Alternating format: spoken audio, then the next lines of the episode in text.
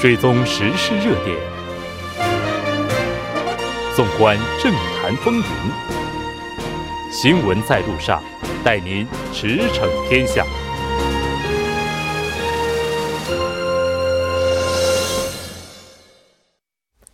了解最新热点焦点，锁定调频一零点三新闻在路上。在接下来的半个小时，将为您带来此时此刻主要新闻聚焦分析以及数据有话说。广告过后马上回来。您的参与，我们的动力。参与我们的节目，您可以通过手机短信的方式发送短信至井号幺零幺三，每条短信收取五十韩元的通信费用。您也可以登录我们的官网 tbs 点首尔点 kr 收听更多回放。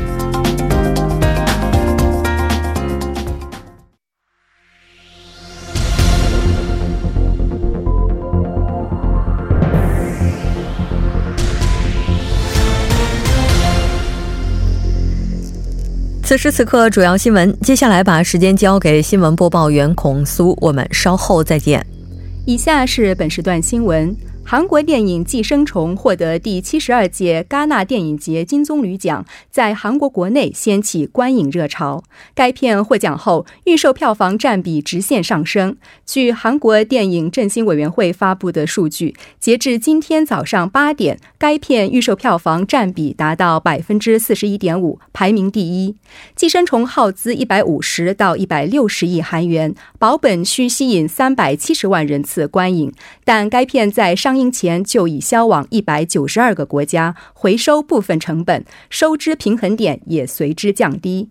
寄生虫讲述无业家庭的长子去面试高薪家教而发生的意想不到的故事，是一部家庭悲喜剧，反映贫富差距两极分化的问题。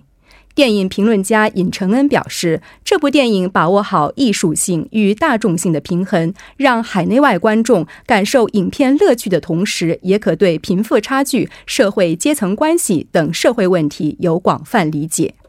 下一条新闻：韩国外交部今天举行保安审查委员会，讨论驻美国大使馆公使参事官 A 某泄露韩美首脑通话内容一事。保安审查委员会是外交部出现保安管理问题时，审议涉案人是否违反相关规定的组织。外交部通过委员会讨论驻美大使馆对 A 某泄露事件的调查结果、惩罚力度和今后的程序等事宜。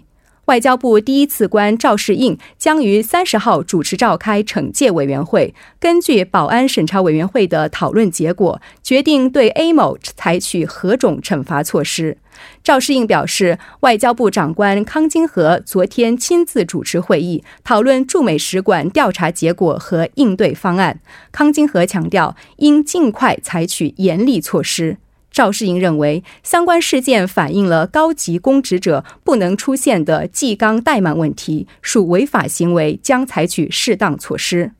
下一条新闻：自由韩国党代表黄教安在结束十八天环游全国的民生斗争大长征后表示，将在五月底之前为拯救经济和民生的二零二零经济大转换项目成立党代表直属委员会。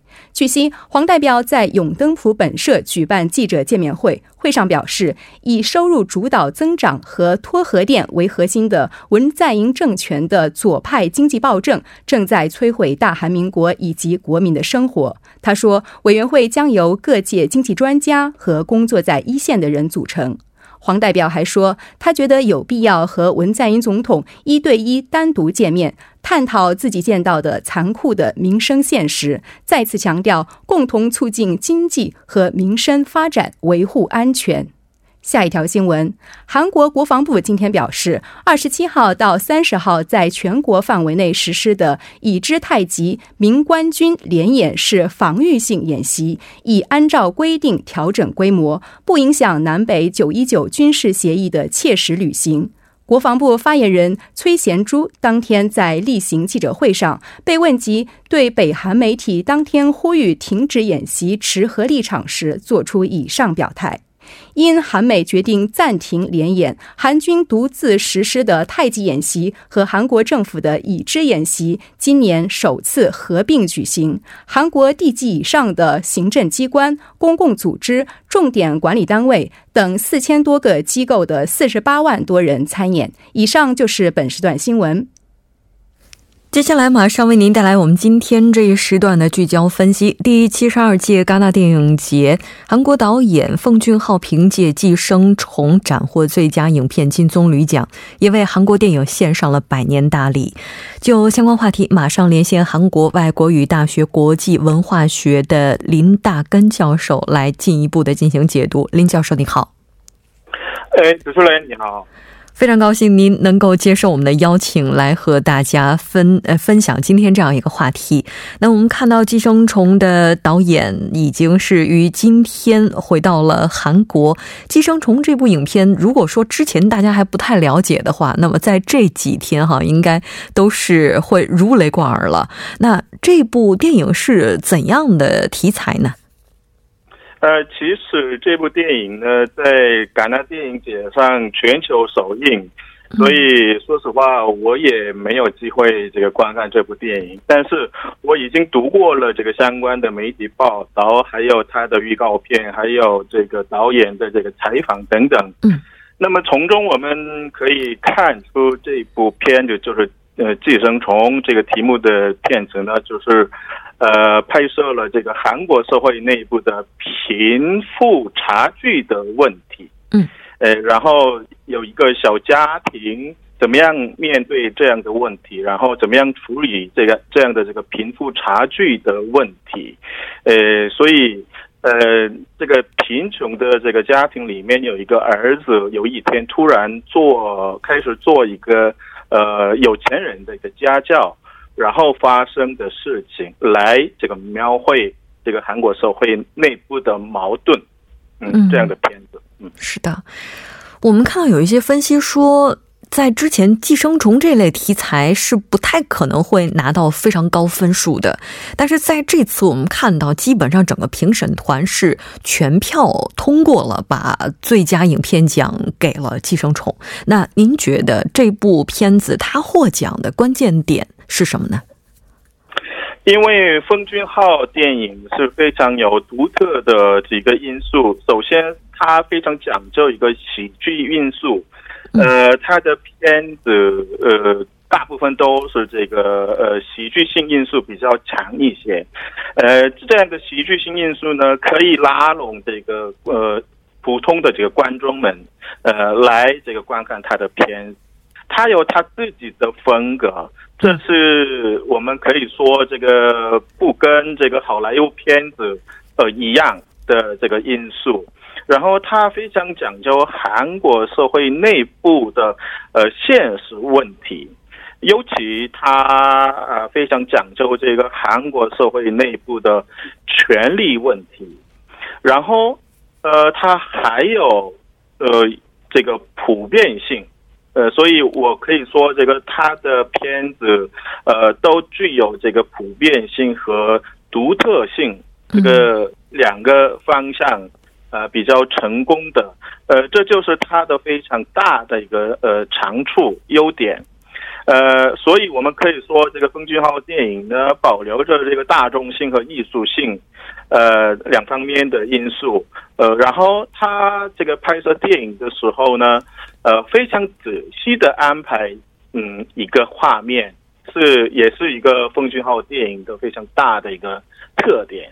嗯，可以说这样的。嗯，是的，我们看到说奉俊昊他有自己的荧屏美学，他非常善于把自己想要表达的东西和荧屏的特性相融合。这个在他之前的电影当中，呃，我们看到也是这个得到了观众的认可。这次他拿到戛纳电影节的最高奖项，哈，这其实，在韩国电影史上也是首次的。他对于韩国电影史而言，有着怎样的意义呢？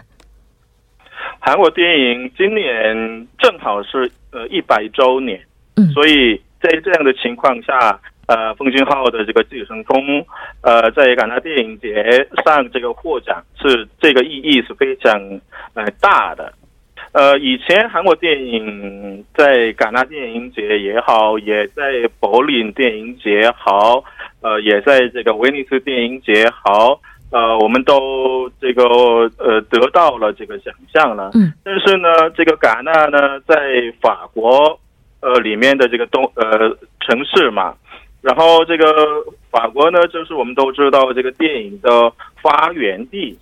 呃，然后这个戛纳电影节，呃，是一个非常著名的，呃，最出名的、最有权威的国际电影节，呃，所以我可以说这个意义是蛮大的。嗯，然后世界人的这个耳目，呃，开始注注目到这个韩国电影的独特的风格，然后我们呃，世界人都在一起开始享受。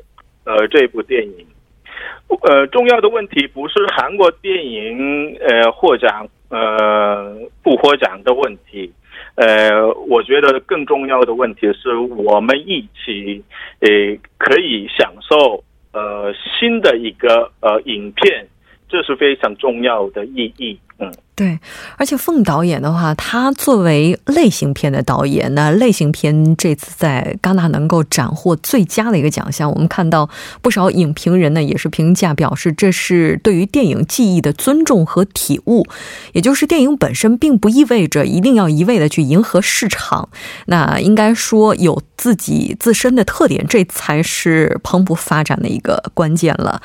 那凤导演他也是斩获了韩国国内以及国外的。呃，相当多的一些奖项哈，他的电影也是非常的有风格。您在这里能为大家来介绍一下他的一些主要作品吗？呃，奉俊昊电影，呃，重要的片子大概有七部左右。嗯，他早就两千年开始拍摄电影。呃，他的处女作呢，就是《绑架门口狗》，呃，是一个非常呃。呃，可笑的一个片子，喜剧片。但是呢，啊，对对，喜剧喜剧片。但是呢，当时他还没有这个呃被观众们注意到的。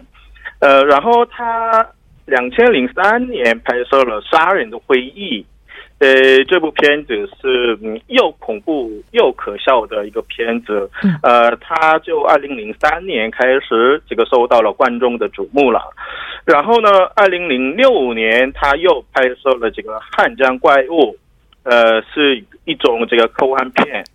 然后两千零九年他又拍摄了一个母亲。非常有独特的风格的一个片子，嗯，然后呢，我们都可以记得，呃，二零一三年，呃，他按照，嗯，他根据这个法国的一个呃小说，呃，然后漫画就是呃《雪国列车》，嗯，呃，也是一个非常呃红的，呃，它的反应非常红的一个片子了，嗯，然后二零一七年。二零一七年呢，他受到了好莱坞的帮助，然后拍摄了这个《玉泽》的这样的片子。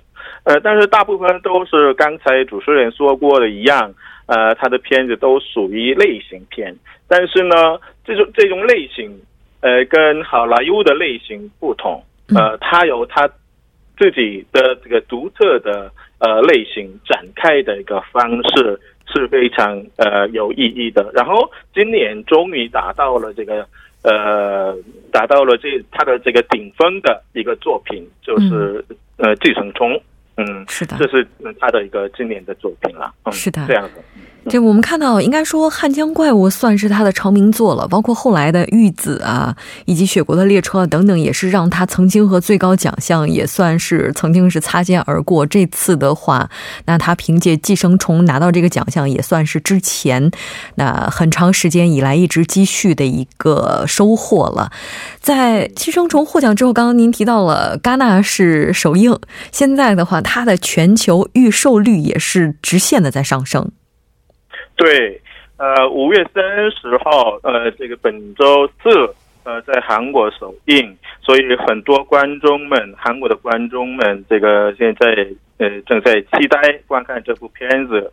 呃，现在我看这个目前的预售率是他这部片子就是第一名。呃，我自己也很期待观看这部片子。呃，我期待这个远远嗯超过这个一千万观众人次。呃，刚才我这个听到嗯。这个交通广播电台的这个呃新闻报道已经说过了，它的呃总制作费已经超过了这个一百五十个亿韩元，嗯，然后呃它呃一百九十多个国家呃已经买到了这部片子，所以我期待呃我估计呃这个片子的盈亏平衡点呃也会这个。充分的这个呃，充分的这个达到了这个盈亏的平衡点，嗯，这样子，嗯，是的。那这部片子目前呢，也是韩国电影史上销往最多国家的一部作品了。我们也期待这部作品接下来在韩国上映。非常感谢林教授接受我们的采访，我们下期再见。好，谢谢。接下来关注一下这一时段的路况、交通以及气象信息。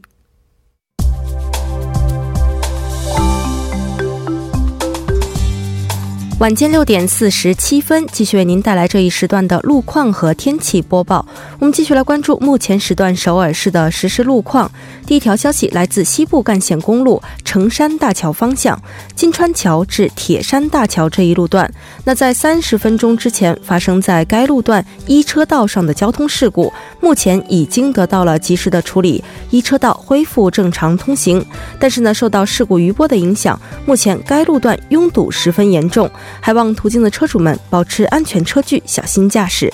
好，接下来是在卫理中央路长治桥至鹤岩洞方向，目前呢，在该路段一车道上进行的道路施工作业已经结束，一车道恢复正常通行。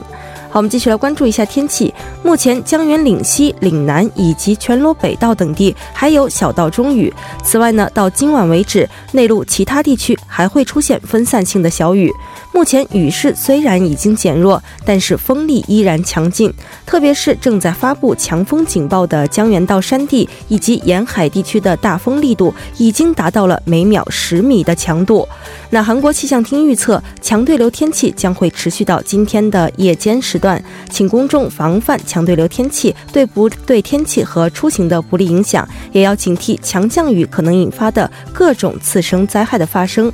好，我们来看一下城市天气预报。首尔多云转晴，十二度到二十五度。好的，以上就是这一时段的天气与路况信息。我们稍后再见。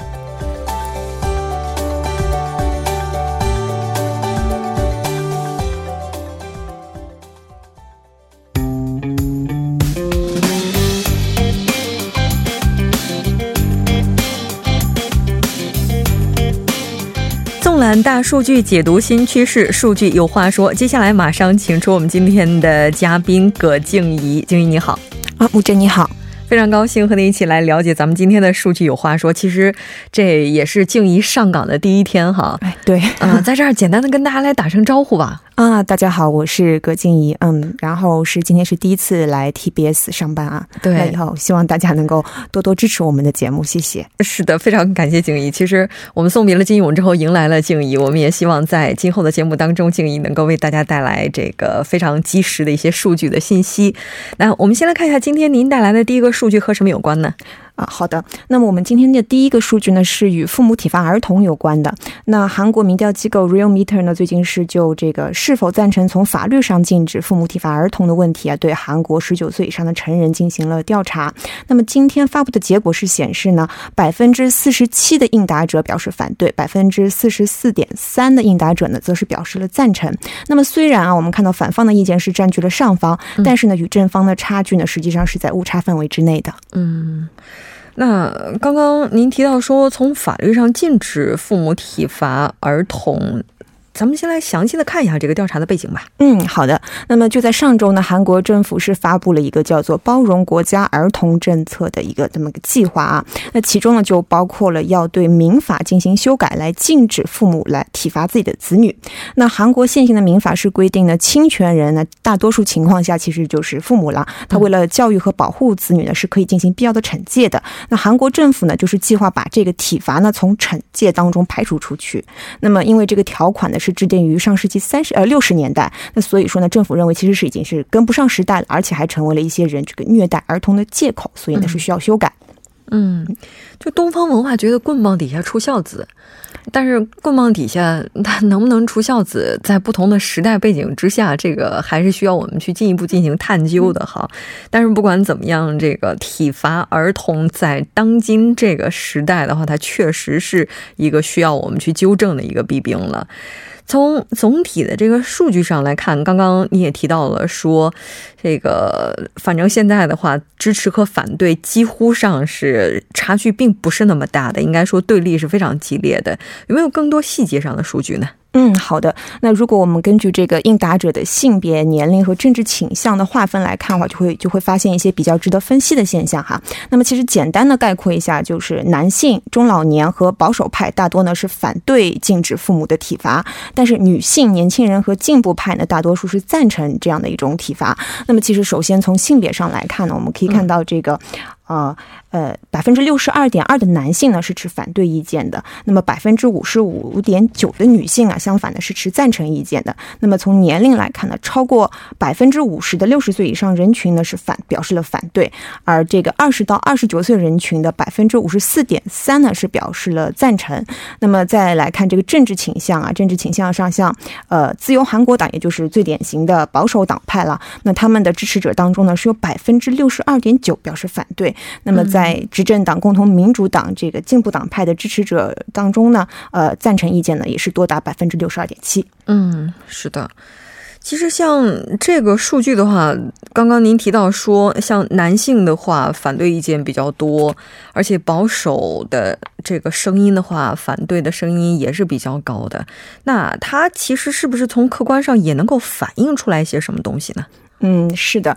那么这其实呢是反映了这个大时代的一个变迁呢带来的家庭结构上的一种变化。那么其实我们知道，比较传统的社会呢，它是依靠在这个家庭的基础上来建立的。那家庭的规模很大，那孩子也被认为是家庭所有的。那所以家长的权利也是很大的。其实像我们这个年龄的人，可能小时候多少都挨过打哈哈。但是没能谁还能没挨过打呢？对啊。但是这个，但是其实现代家庭呢，它是在经历一个。解体规模也是越来越小。那我们最近都能看到很多像一人家庭、二人家庭这样的新闻。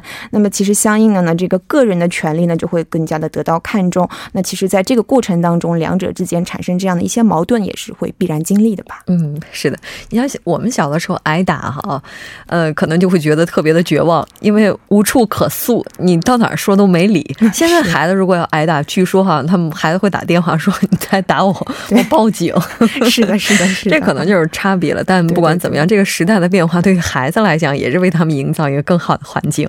这个数据咱们先看到这儿哈，我们再来看一下今天的下一个数据是什么。嗯，好的。我们今天第二个数据呢是韩国总统文在寅的最新支持率。那民调机构盖洛普呢本月第四周的调查数据是显示啊，对文在寅总统的执政做出肯定评价的比例呢是百分之四十六，那么较前一周上升了两个百分点。负面评价的比例呢是百分之四十四，较前一周呢下滑了三个百分点。那肯定评价的比例是稍微高那么一些啊，不过其实还是与负面评价在一个误差范围内的。嗯，是的，哎。据说这个统计哈也是挺有意思的，那肯定和负面评价他们这个主要的原因又是什么呢？啊，对对，这次这个确实就像您刚才说的，这个原因的数据啊是很有意思的。那我们可以看到啊，这个基于肯定评价的最大原因啊是不知道或者干脆就拒绝回答啊，那这个比例是占到了百分之十六。那接下来呢是与北韩关系的改善，那占到了百分之十五。第三呢是对总统这个工作态度的一种支持，认为他努力工作，嗯，占到了百分分之十二。那负面评价的最大原因呢是无法很好的解决民生和经济问题，那这个比例呢是高达百分之五十啊。呃，其次呢是。太过倾向于北韩的关系，或者说是亲北韩，那这个占比呢是百分之十三。第三呢就是呃就业岗位问题和雇佣不足，占比呢是百分之三。但是这个呢，我们其实也是可以看到，它基本上也是属于呃民生经济类的问题。嗯，是的，这。有点出乎我的意料，没想到不知道或者是拒绝回答的人能够占到百分之十六，甚至比直接回答的这个什么像一些非常具体的原因的比例还要高一些哈。那刚刚提到说这么高的一个比例就回答不知道或者是直接拒绝，我们这可以怎么解释呢？啊，对，这其实是一个很神奇的答案哈。嗯，那个其实包括像盖洛普这样的民调机构，他也指出了这样的情况是非常的少见。那盖洛普方面就表示呢，就是总统的任期进入中后半的时候，在这种肯定评价的原因当中呢，不知道或拒绝的回答比例呢会上升一些。那上一届政府也是这样的。那么其实呢，这就有点像粉丝效应了啊！对我，我支持你，我迷你的时候无条件支持你，但是到现在了有点说不出来了。对对对对对 对，后期挽回民心依然重要。是是是，但是我还是支持你啊！对，但是其实是的，时间关系，非常感谢葛静怡，我们下期再见。那整点过后马上回来。